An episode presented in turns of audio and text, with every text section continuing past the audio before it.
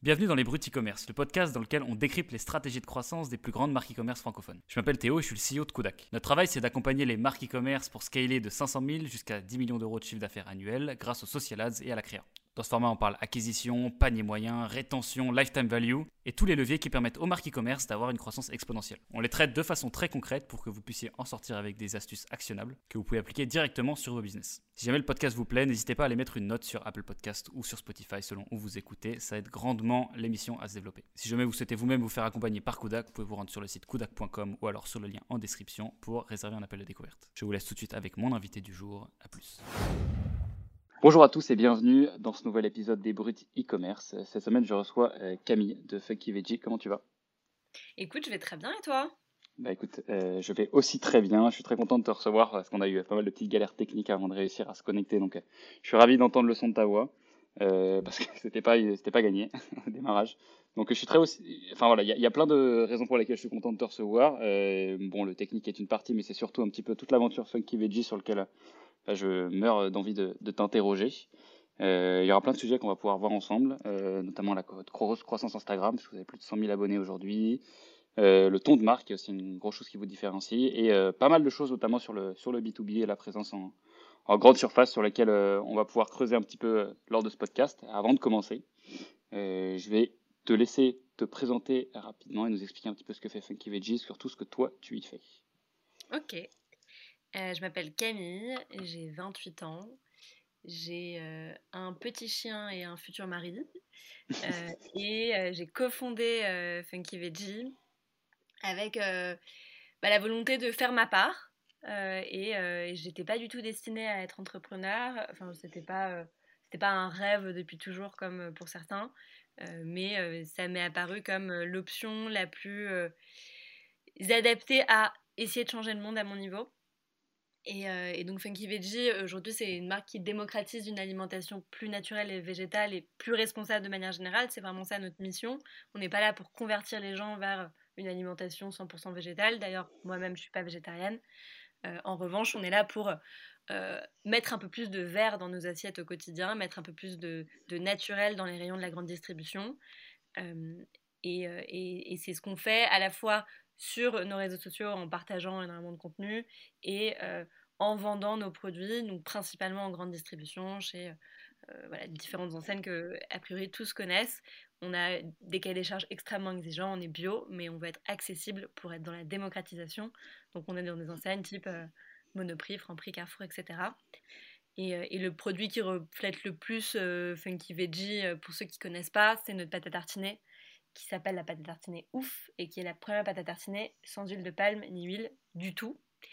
Euh, et moi, chez Funky Veggie, je m'occupe vraiment de toute la partie plutôt créative. Euh, et c'est plutôt euh, ma formation est plutôt autour de la communication au départ et de la politique, étonnamment. mais voilà, vraiment, j'ai un parcours plutôt sciences sociales dans mes études. j'ai jamais été en CDI avant Funky Veggie puisque je l'ai créé j'ai commencé à, travailler dessus euh, quand j'étais encore étudiante et quand on l'a créé, il me restait un an d'études. Euh, mais voilà, chez Funky Veggie, c'est vraiment toute la partie euh, idée créative, à la fois sur l'édito, le ton et sur les idées produits, même si je suis beaucoup moins en lead aujourd'hui sur ce sujet. et puis toute la représentation de la marque au global. c'était donc ça que tu entendais par j'étais pas forcément destiné à être entrepreneur. Euh, comment c'est venu en fait là Parce que du coup, tu as créé ça dans ta dernière année d'études, si j'ai bien suivi la, chronologie, et pourtant, c'était pas du tout quelque chose qui t'était exposé, auquel tu été, euh, enfin, auquel avais été exposé, pardon, euh, pendant les études. comment ça a commencé? J'ai fait une formation très généraliste, enfin très généraliste. moi au départ, je, voulais, je voulais vraiment faire une école d'art. Mes parents m'ont dit non comme euh, plein de gens, euh, et ils ont réussi leur coup. En gros, ils m'ont dit soit tu fais une prépa, euh, soit tu fais Sciences Po, et puis après, si tu veux encore faire une école d'art, fais-le. et puis, bon, bah voilà, j'ai fait Sciences Po, j'ai adoré. Et il y a une troisième année à Sciences Po Paris qui est à l'étranger. Donc, je suis allée en Chine, je suis allée à Hong Kong, plus précisément, et je suis tombée amoureuse de tout le continent asiatique que j'ai beaucoup pu voyager, que j'ai beaucoup pu explorer à travers des voyages à ce moment-là. Et euh, j'ai décidé de rester une année de plus euh, en césure à Shanghai. donc là, pour le coup, pour apprendre intensément le mandarin. Et moi, je me voyais vraiment faire ma vie là-bas. C'est-à-dire que je, trouvais que la Chine, c'était donc c'était il y a 7-8 ans, c'était une énergie. J'imaginais que les États-Unis, a 30 ans, c'était ça. Une énergie folle où tout était possible et où, quand on était occidental et qu'on parlait mandarin, vraiment toutes les portes nous étaient ouvertes. Donc c'était vraiment très très excitant et moi je me voyais faire plutôt de la communication en Asie et, et, bosser en Chine. Et puis je suis rentrée en France pour faire un master en double diplôme entre Paris et Shanghai. Donc je devais faire ma première année à Paris et je devais repartir à Shanghai pour ma deuxième année. Je m'étais battue comme jamais pour avoir ce, ce double diplôme où il y avait quatre places. Et, et, je rentre faire ma première année donc de master en France et j'avais un cours d'entrepreneuriat. Le prof, c'était et c'est toujours Jacques-Henri mmh. Hérault, qui lui est président de l'OM, donc vraiment rien à voir. Euh, et, euh, et on, fallait travailler sur un projet. Et moi, d'un point de vue perso, j'avais beaucoup évolué. J'avais eu vraiment des grosses prises de conscience quand j'étais en Asie, euh, parce que pour la première fois, vraiment loin de mon cocon familial, et des grosses prises de conscience concernant nos modes d'alimentation et, et, tout l'impact que ça pouvait avoir. Et j'avais eu des cours comme un cours d'histoire de l'alimentation qui m'avait passionné. Euh, j'avais eu, euh, j'avais, il y avait une école de bouddhisme dans l'école où j'étais, donc j'avais aussi exploré bah, la vision végétarienne à travers le bouddhisme. je m'étais enrichie sans forcément savoir que ça allait mener à ça, mais moi personnellement j'avais fait pas mal de chemin. Et, et, donc quand je suis rentrée en France, je voyais bien que le mouvement vegan c'était perçu de manière très négative, euh, que limite en France, quand on dit vegan, les gens veulent être encore plus viandards. Et, je voyais bien que c'était pas une solution en France, ce mouvement, parce que euh, c'était très connoté euh, et que c'était vraiment pas du tout acceptable pour la, pour la population. Donc la grande question que je me posais, c'est ok, bon, ben, on est conscient que notre mode d'alimentation, il est pas du tout viable. C'est à l'époque où le documentaire Demain sortait euh, et, j'avais été hyper marquée par ce documentaire parce que ça, a montré à quel point vraiment euh, l'alimentation était euh, un des premiers rouages qui avait un impact catastrophique sur l'environnement aujourd'hui dans, dans, le système actuel. et donc voilà, ma grande question c'était, ok, bon, notre système alimentaire il n'est pas viable, c'est pas durable non plus de convertir les gens à un, véganisme qui n'est pas acceptable pour la population. Comment est-ce qu'on fait pour tous aller vers un système qui est meilleur, qui est plus responsable? Euh, et en fait, euh, je me rendais bien compte, et, ça c'est une conviction très personnelle, que ça ne peut pas être fait par euh, punition et par culpabilisation. tout changement durable, pour moi et pour nous chez Funky Veggie et pour mon associé Adrien, il doit être vécu dans le plaisir.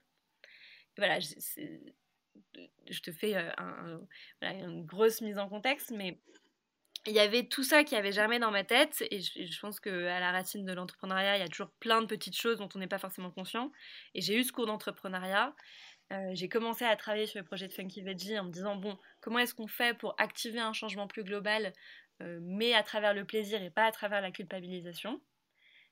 Et donc via l'alimentation. Euh, et, et, puis petit à petit plus je travaillais dessus plus j'aimais ça.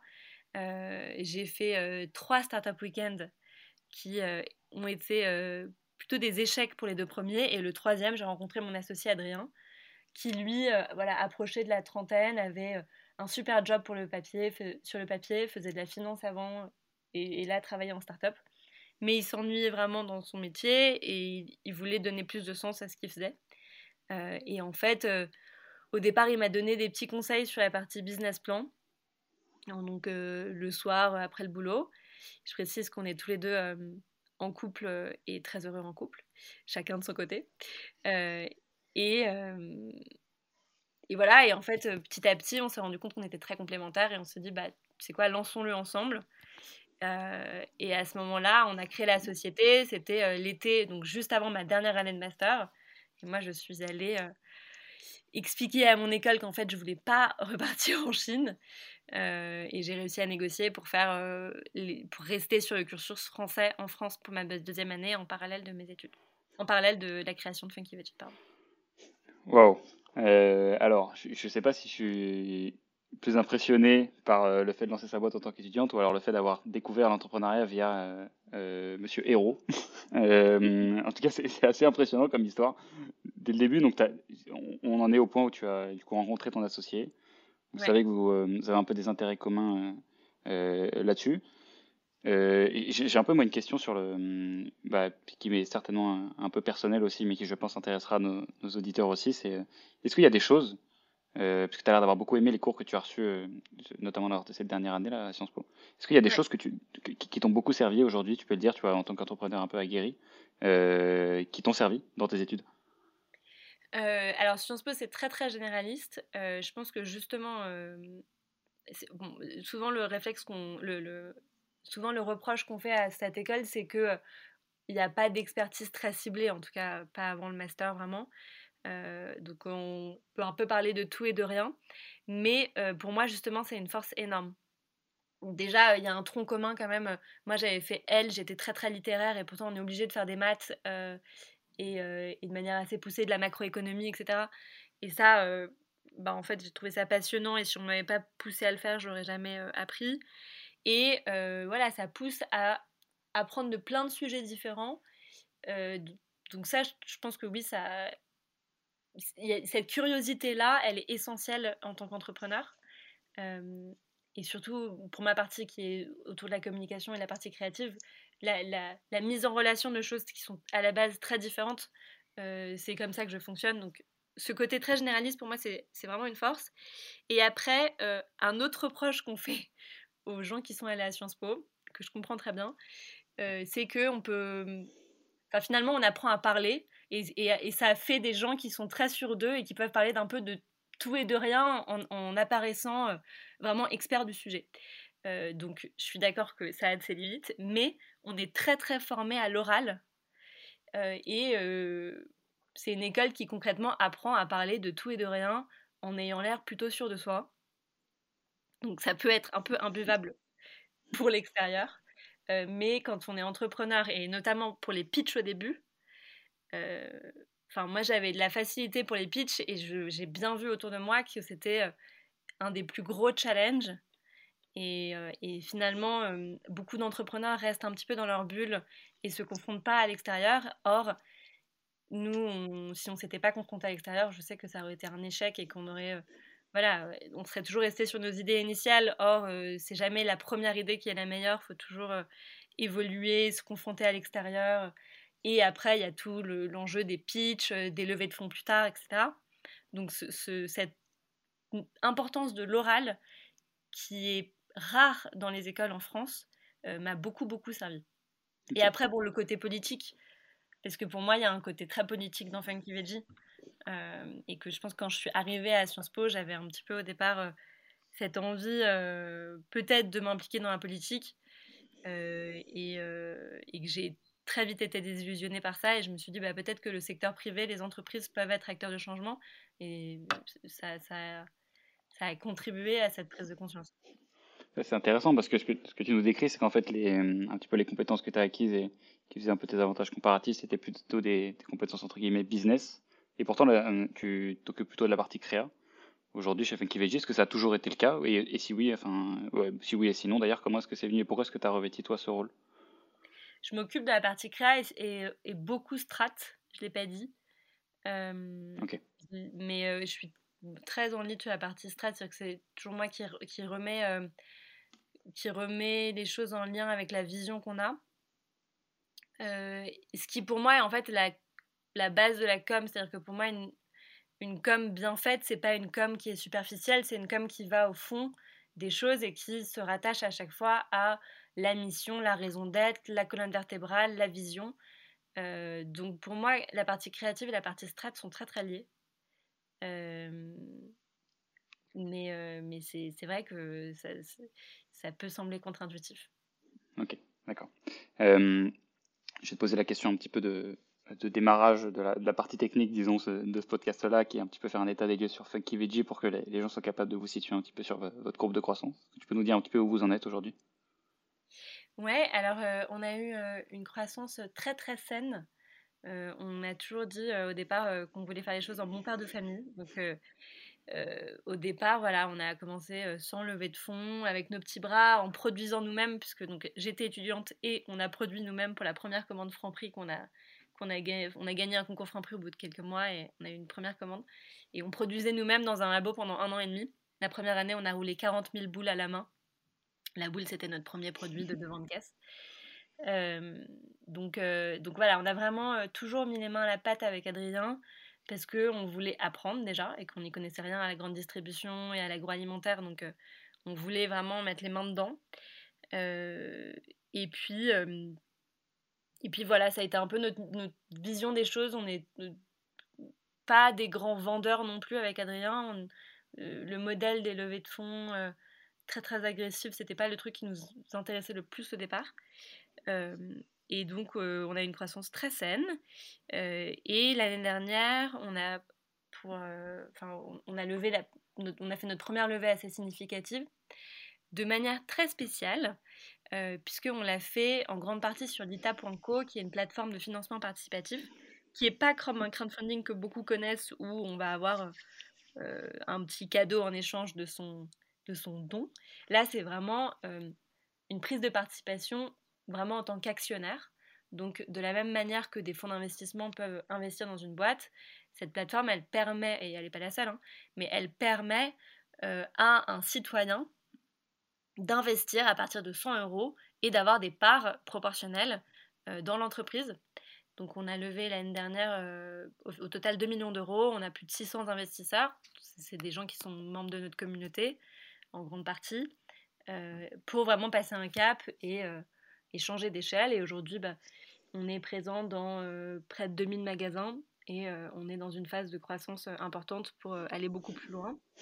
Et on a choisi cette plateforme non seulement parce que c'était un côté participatif qui nous intéressait beaucoup, mais aussi parce que c'est une plateforme d'impact et qu'il y, a un vrai audit en amont à la fois business et éthique euh, euh, notre but c'est aussi euh, d'allier business et éthique et de montrer qu'on peut avoir une croissance incroyable, on peut créer de la valeur et en même temps avoir un impact positif. Ok. Tu peux redonner le nom de la plateforme pour les auditeurs?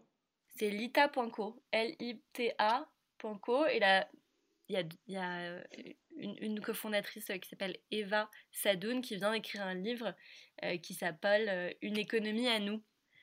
Donc je trouve que c'est assez parlant comme titre. D'accord.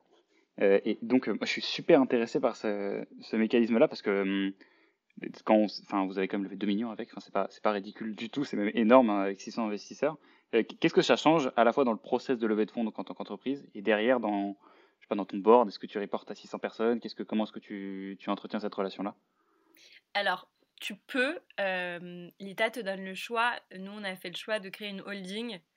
Euh, donc, en gros, on a un des cofondateurs de l'État qui est représentant euh, et avec qui on est en contact voilà, régulier, Julien. Et après, tu as une, voilà, une interface sur laquelle trimestriellement tu donnes tes actus. Et nous, on là, tu vois, par exemple, à nos derniers comités stratégiques, bah, on a envoyé une partie des slides à cette communauté. Euh, et là, euh, justement, on réfléchit à aller plus loin et à faire euh, une newsletter dédiée, sachant qu'une partie de cette communauté a intégré ce qu'on qu'on appelle chez nous le Funky Club, qui est un club d'innovation autour de développement de produits. Si ça t'intéresse, on pourra en parler davantage. et donc concrètement, comment ça se passe? L'ITA se porte garant en fait un petit peu quand même. Donc même s'il y a un risque dans l'investissement comme dans tout investissement, l'ITA fait un vrai audit en amont, donc comme un fonds d'investissement. Sauf que la différence, c'est que vraiment, il, screen autant la partie business que la partie impact. Et pour te dire, aujourd'hui dans notre pack d'actionnaires, bah voilà, on a différentes obligations comme dans un pack d'actionnaires classique. Et aussi, on a différents engagements, par exemple, des différents engagements d'impact notre mission, elle est vraiment inscrite dans nos pack d'actionnaires. Et euh, par exemple, on n'a pas le droit d'utiliser de nucléaire. bon, ok. Mais euh, de la même manière, on n'a pas le droit d'utiliser de l'huile de palme. Jamais. On est obligé de toujours respecter notre engagement du Made in France ou du bio. Donc ce, genre de choses euh, sont inscrites aujourd'hui noir sur blanc. Et ils ont été très très exigeants sur tout le sourcing des matières premières, vraiment remonter toute la chaîne de valeur pendant tout l'audit qu'ils ont fait. Et une fois que l'ITA valide le dossier, donc ça a pris quand même deux mois, hein, c'est assez dense et c'est un dossier qui fait 60 pages, quoi. Et ben là, on rentre sur la plateforme. En général, je ne sais pas si ça a évolué, mais il y a une phase de vote de la communauté LITA. Est-ce que vous voulez vraiment que ce, projet apparaisse officiellement? Donc il y a une phase de vote. Et ensuite, bah, en fait, le, projet est en ligne, comme sur KissKissBankBank par exemple, ou Ulule. Sauf que la différence, c'est que bah, tu vois la jauge augmenter, mais t'as pas, selon les paliers, je sais pas, X ou Y cadeau, tu as des parts. Ok, donc c'est à la fois en fait un, un organisme qui permet de lever des fonds, mais aussi quasiment une certification où euh, ça fait office de tampon euh, l'ITA sur ta boîte. Est-ce que c'est, euh, en fait, je, me demande, vous avez eu la réflexion de savoir est-ce que vous leviez en classique avec, des, investisseurs ou, alors avec l'ITA? Il y avait quoi dans la balance et pourquoi est-ce que vous avez choisi l'ITA? Pour nous, le plus important chez l'ITA, c'était le côté participatif, parce que des fonds impact, il y en a, et il y en a de plus en plus d'ailleurs. le côté participatif, on trouvait ça génial surtout avec notre communauté sur les réseaux sociaux qui nous a vraiment toujours porté. Et au tout début de Funky Video, on a fait un Kiss Kiss Bank Bank qui avait été un super succès à l'époque, bah, à notre échelle de l'époque.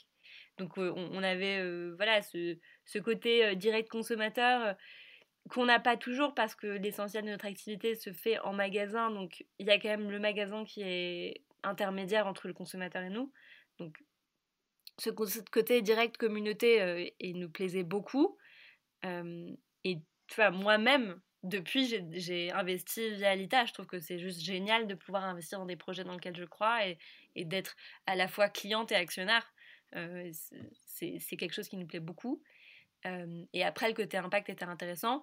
Et puis, il y a aussi bah, une légèreté administrative dans le sens où un fonds est forcément plus contraignant, un fonds plus classique est plus contraignant que. Après, je pense que c'est une question de feeling. Nous, on a eu un très très bon feeling avec les fondateurs de l'ITA et Julien qui fait partie de notre board aujourd'hui. Euh, et on savait que ça allait être vraiment fluide dans la durée, que ça allait bien se passer et qu'on n'allait pas avoir de bâton dans les roues, même si évidemment ils nous challenge. et donc forcément ça pèse dans la balance. On ne s'interdit pas les fonds à, à, court, à moyen et long terme. Euh, mais euh, on trouvait que c'était un très beau modèle et en plus c'est un modèle qui n'est pas très connu donc euh, ça nous permettait aussi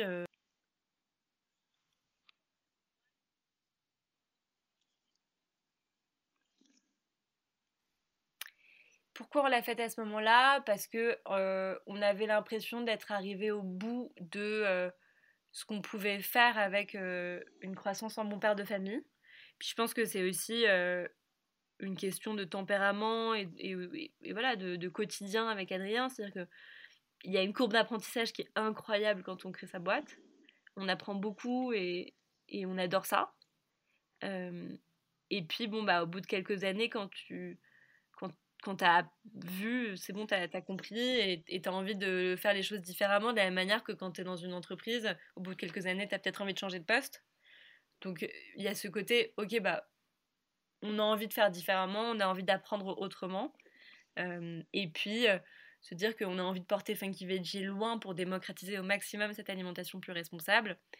Et euh, la grande distribution, c'est un monde qui est quand même compliqué et cruel et c'est pas le seul évidemment, hein, mais il faut quand même des fonds pour euh, percer.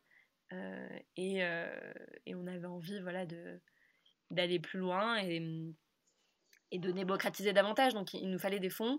et concrètement, l'allocation de ces ressources, donc on, est toujours, en train de le dépenser, hein, mais le nerf de la gare en grande distribution, c'est vraiment le terrain. Donc la force commerciale sur le terrain, nous, on a des gens qui, euh, dont le métier est vraiment de visiter les magasins euh, et de s'assurer que euh, chaque indépendant a bien commandé, que si les produits sont en réserve, ils sont sortis de la réserve, ils sont mis sur le rayon, qu'ils ne sont pas mis tout en bas du rayon, mais mieux placés, etc. Donc ça, ça semble, ça semble fou quand on est référencé en centrale. C'est pas parce que la centrale a dit OK go, il rentre que vraiment on est dans les rayons. Il faut faire du travail sur le terrain et euh, cette force de vente, elle est bah, forcément coûteuse et elle est très très très importante. Donc c'est une des ressources clés. C'est combien de personnes? Aujourd'hui, c'est 6 personnes, principalement en Ile-de-France. Et, euh, et c'est très très faible. Enfin, c'est très faible. Il faudrait dans l'idéal qu'on en ait beaucoup plus. Euh, et euh, donc ça, c'est le nerf de la guerre. Et après, bah, en grande distribution, vraiment pour faire de l'acquisition, euh, tu as des leviers comme la promo, euh, des temps forts, donc euh, des mises en avant en magasin, de la PLV, de la publicité en lieu de vente, des animations dégustation. Nous, on trouve que la meilleure manière de bah, d'acquérir des nouveaux consommateurs, c'est de faire goûter nos produits. Ça a été très très compliqué avec la, période Covid. Là, on commence à re-pouvoir faire goûter parce que on s'est rendu compte que près de 50% des gens qui consomment, qui goûtent notre pâte à tartiner par exemple, l'achètent. Donc euh, bah, on essaie de faire goûter au maximum. Et euh, donc voilà, c'est des, leviers euh, très, très vieux comme le monde du commerce. Et puis après, il y a de la communication. Et tu vois, un des, le premier investissement qu'on a fait post-levée, euh, et qui montre bien l'importance du terrain, c'est qu'on a refait tout notre branding et tous nos packs. Parce qu'en fait, on s'est dit, notre premier média, c'est notre pack. Donc on a refait notre logo, on a rendu ça beaucoup plus impactant euh, pour qu'en rayon, on le voit tout de suite. Euh, donc voilà, il y a un côté très très terrain et puis de la communication globale, mais qui est énormément porté sur le terrain. Ok, on, va revenir sur cette partie branding. J'ai vraiment envie de t'interroger sur cette partie bah, en physique et grande surface, etc., qui est assez spécifique, hein, que des e-commerçants ils mettent un, une aussi grosse emphase, disons. Euh, tu, parlais au démarrage du concours Franprix que vous avez, Franprix, pardon, que vous avez gagné. J'ai envie de refaire en fait cette chronologie et surtout m'interroger sur c'est quoi précisément en fait les trucs que, vous, que la levée vous a permis de faire euh, en grande surface et que vous n'auriez pas pu faire sans? Et euh, qu'est-ce qui a changé en fait entre le moment où vous étiez en train d'essayer de commencer en grande distrib sans fond et le moment où vous avez commencé à en avoir? Bah, typiquement, le rebranding, euh, on l'aurait pas fait sans lever. Parce que c'est, on est passé par une agence euh, qui est vraiment spécialisée GMS euh, et qui est donc qui, s'appelle D'Artagnan, qui par exemple a fait tout le branding de Happyvore et, et qui nous a fait des prix, mais voilà, on n'aurait pas pu se le permettre sinon. on a fait un autre investissement dont j'ai pas parlé sur le moment, mais dont je parle maintenant parce que je le recommande beaucoup beaucoup aux entrepreneurs, c'est qu'on a fait un coaching avec Adrien. Euh, pour euh, renforcer notre relation. Et de la même manière qu'on faisait passer euh, Funky Veggie à l'étape d'après, bah, faire en sorte que nos relations passent à l'étape d'après aussi, même si ça se passait très bien. Qu'est-ce qu'on a fait? On a recruté des nouveaux chefs de secteur, donc de la force commerciale sur le terrain.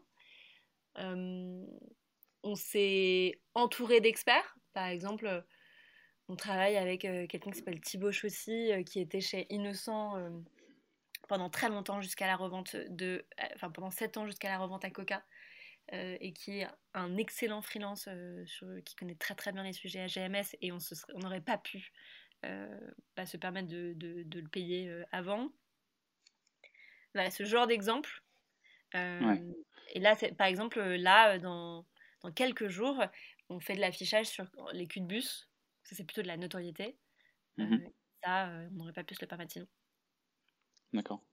Euh, si, tu devais euh, essayer de résumer les, les facteurs de succès euh, en grande distrib, tu, tu nous ferais quoi comme, comme checklist? Ah là là, mais si seulement je savais exactement. non, alors, bah, moi j'ai la conviction très forte que une bonne compo et des bons produits, c'est clé. mais ça, c'est notre propre éthique qu'on s'impose à nous-mêmes parce que on veut être acteur de changement, donc on a vraiment un cahier des charges très très exigeant sur nos produits. la vérité, c'est que la grande distribution, et je parle de la GMS, pas des magasins bio spécifiquement, mais vraiment de la, masse la plus importante. mais en gros, je pense que la, la partie branding est clé.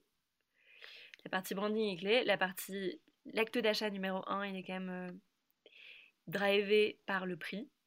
Et ça, c'est euh, pour nous un gros challenge parce que comme on a un cahier des charges exigeant, bah, il y a plein de produits, d'idées de produits qu'on a, mais que finalement on ne peut pas lancer parce qu'on sait que ça ne va pas être acceptable d'un point de vue consommateur. Aujourd'hui, on est dans une... notre propre règle, c'est 20-30% euh, max de la moyenne du rayon. 20-30% maximum plus cher que la moyenne du rayon. Donc on ne peut pas se permettre de lancer un produit qui est 50% euh, plus cher que la moyenne du rayon. Donc le prix, le prix est un facteur de succès en grande distribution et on a été habitués, euh, nous consommateurs, à des prix trop bas qui ne reflètent pas le vrai coût que euh, ces produits ont sur nos santé, sur la planète. Donc ça c'est un gros challenge. Donc le branding, le prix et après c'est pour ça que, par exemple, la promo est un gros levier d'acquisition. Hein. C'est que ça permet de mettre le pied à l'étrier de, certains consos. Euh, et puis il y a toute une logique interne dans les enseignes qui fait que quand il y a de la promo, on est euh, imposé dans des magasins. Euh, là où sinon on est, enfin c'est plutôt aléatoire. branding, prix, promo, et puis en fait, tout ce qui va se passer en magasin, de euh, la visite du commercial jusqu'à euh, la PLV, donc euh, par exemple un petit, ce qu'on appelle un stop prix, donc qui va arrêter les gens, voilà, ce qu'on voit parfois à côté des rayons pour attirer l'attention, jusqu'aux animations dégustation, donc vraiment tout ce qui va se passer dans le magasin, c'est assez clé. Après, il n'y a pas de baguette magique. Et je pense que c'est très difficile de trouver la recette parfaite, euh, mais je pense que c'est des bonnes pistes. Hmm, d'accord. Euh, j'ai envie de creuser un petit peu, du coup, comme, comme on disait, sur le, sujet branding, où euh, du coup vous avez bossé avec une agence, nous a donné le nom, d'Artagnan, si j'ai bien retenu.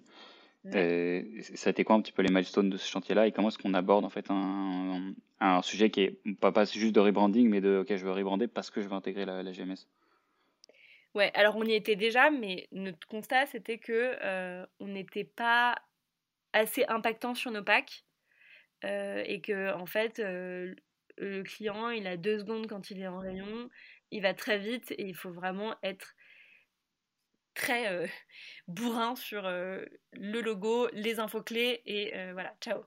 Donc le brief, la base c'était quand même le brief. Le brief c'était ok déjà, on s'appelle Funky Veggie, mais notre identité visuelle, elle n'est pas très funky. On l'était sur le ton, mais on n'était pas tellement, euh, c'était pas tellement le cas sur la partie visuelle. C'était un peu sage. Et, euh, et puis c'était pas du tout assez impactant et pas assez visuel et pas, ça sautait pas aux yeux tout de suite en rayon. Donc c'était vraiment comment est-ce que on ancre et on impose Funky Veggie en rayon davantage. Euh, comment on simplifie au maximum le pack. Et puis il y avait un autre sujet qui est qu'aujourd'hui on a un best-seller qui s'appelle la pâte à tartiner ouf, euh, qui représente plus de 50% de notre chiffre d'affaires. Et en fait, le, le mot ouf était très présent sur ce pack. Donc c'est vraiment le pack qui nous a demandé le plus de travail et qui était le plus gros challenge de ce rebranding parce qu'il y avait deux coques dans la basse-cour. Il y avait Funky Veggie et il y avait ouf. Et beaucoup, beaucoup de gens connaissaient ouf et pas Funky Veggie. Euh, donc c'était un problème quand même. Et voilà, tout l'enjeu c'était comment est-ce qu'on on réancre Funky Veggie comme euh, marque ombrelle. On s'est posé plein de questions, hein. on s'est posé jusqu'à la question de se renommer ouf totalement. et puis, et puis on, a passé, on, a, on, a, finalement décidé ça. mais en gros, ça passe. La première étape, c'est drôle parce que je suis retombée sur les docs récemment. La première étape, c'est reposer toute la plateforme de marque on avait, moi j'avais fait parce que j'adore ce genre d'exercice, mais je l'avais pas fait depuis très longtemps. Donc reposer la plateforme de marque, la, la retravailler, la resimplifier. Et l'agence a fait des exercices que je trouvais hyper intéressants. Par exemple, ils se sont dit, ok, bah, si Funky Veggie était un animal, ce serait quoi? Si Funky Veggie était un humoriste, ce serait qui? Euh, Et ce travail-là, il était très intéressant pour vraiment recentrer l'identité. Et puis après, c'est des essais sur des essais sur des essais, et on a été très relou. Et je sais que. c'était quoi, juste, attends, excuse-moi, c'était quoi les animaux et la, personnalité? Alors, je me souviens que la personnalité, l'agence nous avait sorti au départ Baptiste Le Caplin, en humoriste. Ouais. Et moi, j'avais j'avais donné quelqu'un d'autre. parce que la Baptiste Le Caplin, je m'y retournais pas trop. Mais voilà, moi je suis Enfin, j'aime beaucoup. J'aime beaucoup l'humour, c'est bizarre de dire ça, mais je suis beaucoup d'humoriste et je me souviens plus qui j'avais dit, mais un mix entre Paul Mirabel et, et, et je sais plus, je sais plus qui j'avais dit. Mais en tout cas, eux, je me souviens qu'ils nous avaient sorti Baptiste Le Caplin en humoriste. Et en animal, alors pour le coup, ça nous semble assez évident, c'est le colibri. Parce que la fable du colibri, je sais pas si tu connais. Non. Alors, la fable du colibri, c'est une fable qui a été beaucoup racontée par Pierre Rabhi. donc vraiment un des un des pionniers et un des, grands euh, porte-parole de toute la transition euh, euh, écologique et qui il est, mort très récemment et c'est il était très proche de Cyril Dion qui a fait le documentaire Demain. On le voit dans le documentaire Demain d'ailleurs. Et la fable du colibri. Alors, je vais te la faire avec mes mots, mais Pierre Rabhi le fait beaucoup mieux en vidéo. En gros, c'est l'histoire d'une forêt qui prend feu euh, et, tous les animaux de la forêt sont euh, tous très très effrayés, très paniqués. Et il y a un colibri qui, avec son petit bec, euh, va chercher de l'eau et essaie d'éteindre le feu. Et t'as le lion qui vient le voir et qui dit Mais qu'est-ce que tu fous? C'est très bien que tu n'arriveras jamais à sauver, sauver la forêt avec tes, tes petites gouttes d'eau. Et le colibri lui répond Je sais, mais je fais ma part. Et donc, nous, on prétend pas sauver le monde. On sait très bien que Funky Veggie, euh, à nous seuls, euh, on pourra pas sauver la planète. Euh, mais on fait notre part et on fait de notre mieux. Donc, le colibri, c'est assez logique pour nous. D'accord. Ok, ok, je te laisse continuer du coup sur, sur la partie branding si tu voulais rajouter quelque bah Voilà, après, c'est plein, plein, plein d'essais successifs et je sais que nous, on a été très compliqués. L'agence voilà, nous a trouvé peut-être assez insupportables parce que forcément quand c'est ton bébé, c'est très compliqué de faire évoluer toute la marque d'un coup. et il y a eu différentes intentions visuelles au départ, et puis après, ben, on fait tout évoluer, on affine, jusqu'à la fameuse charte graphique, six mois plus tard pour nous, même plus, où, on recense vraiment les codes visuels et un petit peu de wording pour le coup, qu'on utilise maintenant dans tous nos packs. Ok. Euh, comment ça vit avec, euh, en parallèle, du coup, une partie qui est moindre pour vous, mais qui, est la partie e-commerce? Euh, Parce que dans cette levée-là, donc sur, sur, les 2 millions, il y en a quand même qui sont partis pour des efforts online? Oui, mais c'est faible, puisque donc nous, on a un site depuis le début.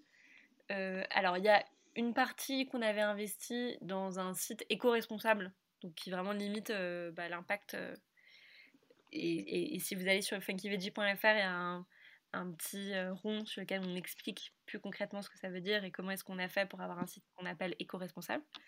Euh, donc euh, ça, c'est quelque chose qu'on avait fait juste avant la levée, mais en comptant sur l'argent de la levée. Et c'est vrai qu'avec les confinements, on a vu que notre site, il montait vachement. Je pense que comme beaucoup, on s'est un petit peu engouffré dans la brèche en se disant, mais trop bien, bah, on va investir plus massivement en marketing e-commerce. Et puis, euh, bah forcément, euh, ça va augmenter euh, notre chiffre d'affaires. Ça a été le cas de manière temporaire. C'est-à-dire qu'on a vraiment bien surfé sur la vague des confinements.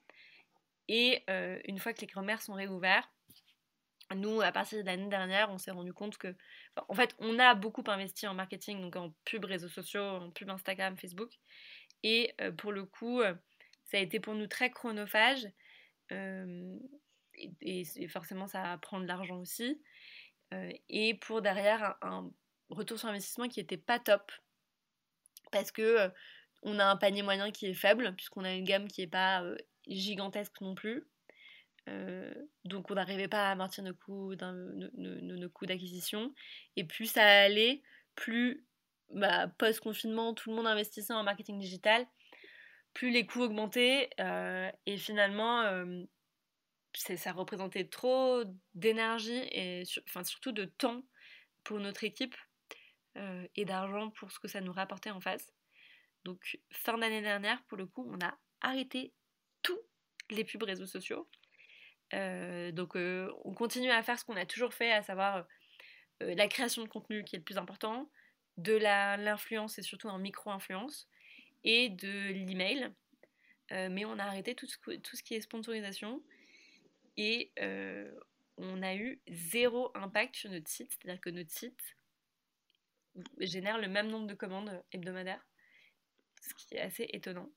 Euh, donc ah oui. on a testé, on s'est dit ok, investissons plus en marketing digital, euh, et derrière, on s'est rendu compte que c'était pas au rendez-vous pour nous. Ok, il y avait un énorme problème de, reporting euh, de la performance, parce qu'en fait c'était que la cannibalisation hein, que vous faisiez en ads.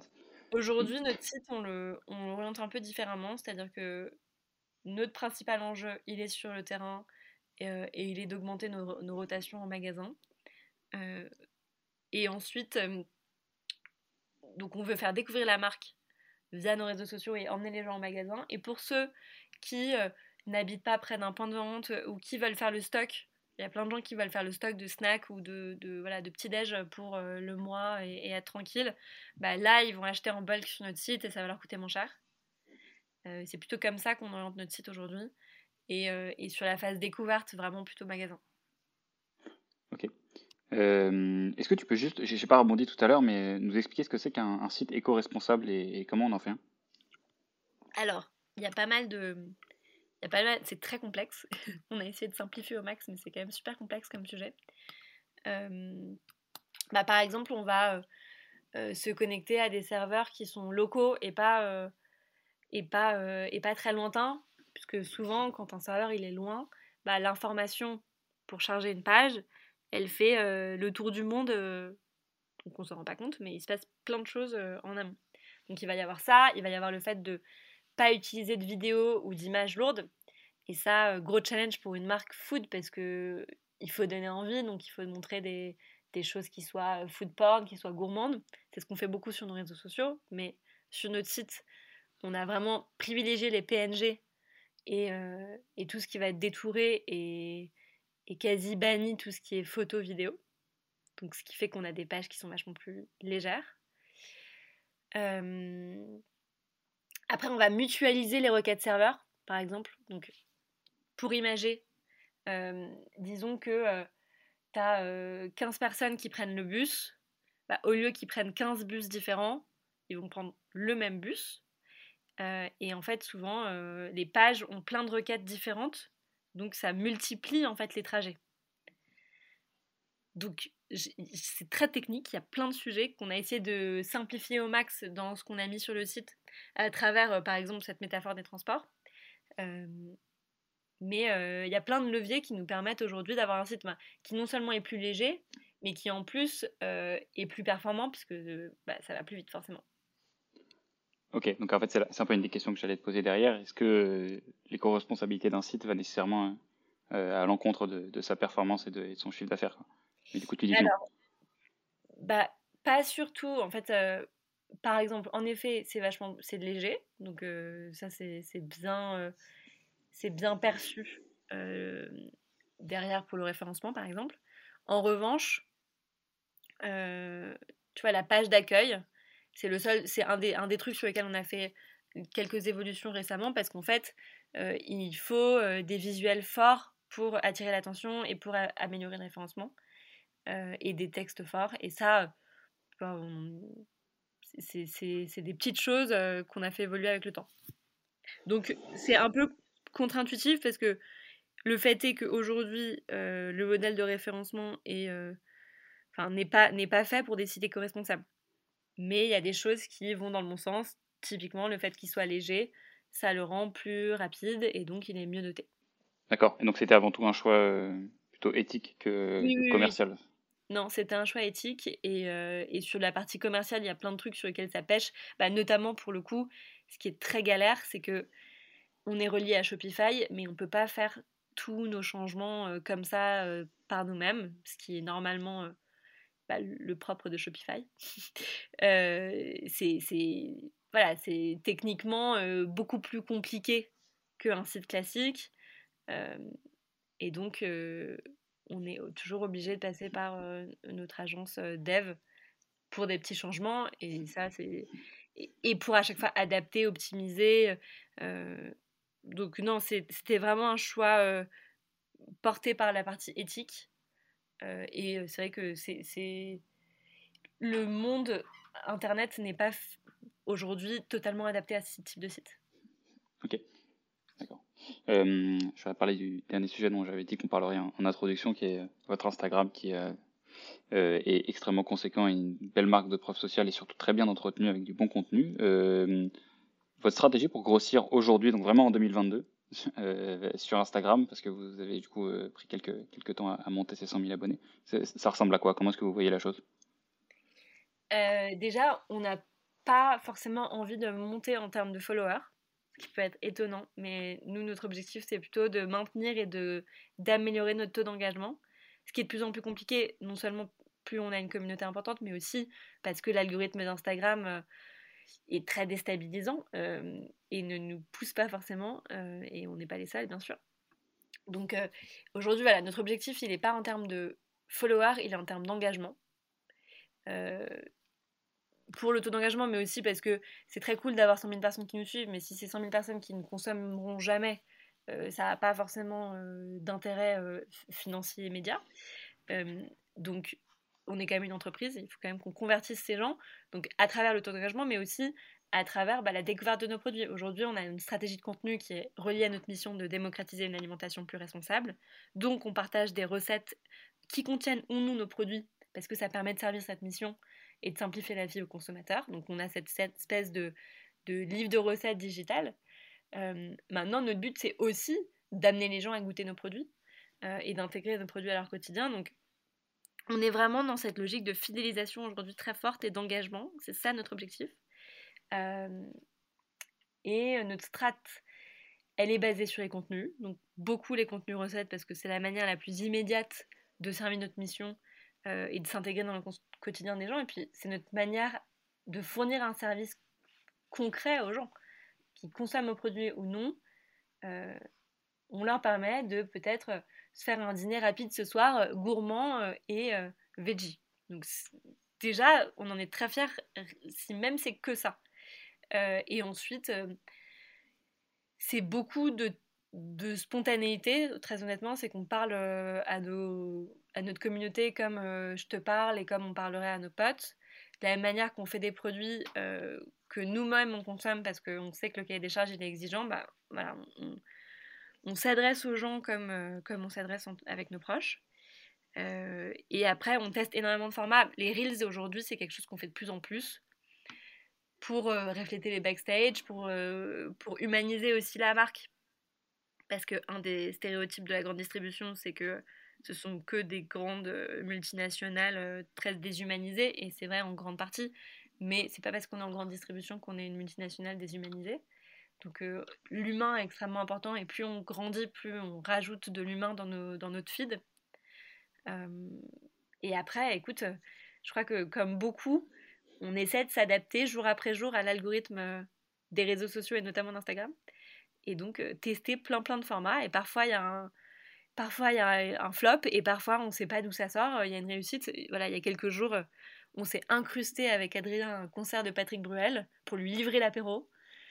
Euh, nous, on trouvait, nous, ça nous amusait. Nous, on trouvait ça trop cool. On était des fans, on avait envie d'aller au concert. Euh, on en a fait un Reels qui a super bien marché. Mais honnêtement, c'était une bouteille à la main. Hein. On n'en savait rien. Donc, je pense que il faut aussi faire des choses qui nous amuse et que nous, on aimerait voir sur les réseaux sociaux qui nous ferait marrer, euh, parce que malheureusement, il n'y a pas de recette magique, je pense. Ok. Euh, bon, malheureusement, je pourrais pas beaucoup plus te relancer sur ce sujet parce que je t'avais promis 45 minutes et je vois sur le compteur qu'on est déjà à 49. Donc, avec le montage, ça fera nos, 45. Donc, je vais être obligé de, te poser la dernière question de, ce podcast. Merci beaucoup pour toutes tes réponses. Tu, tu, la connais, on en avait déjà un peu discuté. C'est y a-t-il une autre marque, euh, je veux dire marque et pas forcément marque e-commerce, parce qu'on a beaucoup parlé de, GMS, euh, dont tu admires toi les stratégies de croissance? Écoute, il y en a pas mal. Il y en a une en ce moment euh, qui franchement, en termes de communication, des, à, des, angles que, je trouve assez drôles. C'est la vie, c'est du lardon végétal. Et, et là, par exemple, vous avez sûrement vu l'affichage si vous entendez ce podcast, mais c'est assez rigolo. Et après, dans les boîtes plus, plus ancrées, bah, par exemple, Oatly, pour le coup, est un gros exemple sur la partie lait végétal. et ils ont un message très clair, une com qui est génialissime. Et d'ailleurs, le directeur créatif d'Oatly a investi chez La Vie donc euh, la boucle est bouclée entre mes deux exemples. Magnifique. Écoute, merci beaucoup Camille de m'avoir accordé ce temps-là. C'était très intéressant. J'étais très content de parler de ce dont je parle évidemment moins souvent en e-commerce, vraiment tout ce qui est grande distribution. Euh, j'espère que je ne t'ai pas trop importuné pendant ce, euh, ce court temps. et bah écoute, je vais te laisser du coup le, mot de la fin et dire où est-ce qu'on peut te retrouver, et puis ensuite on va se quitter gentiment. Alors, vous pouvez nous retrouver en magasin, tout simplement donc Funky Veggie. Vous pouvez retrouver notre pâte à tartiner euh, dans les différentes enseignes que j'ai citées euh, en grande distribution, en ligne sur notre site funkyveggie.fr. Et après, sur les réseaux sociaux, Funky Veggie. Moi, mon compte Insta, c'est Camille Azou. et sur LinkedIn, Camille Azoula. Je suis toujours ravie de discuter avec plein de gens. Top. Merci beaucoup. bisous à tous nos auditeurs. Et on se retrouve la semaine prochaine pour un nouvel épisode. Ciao à tous et merci Camille. Salut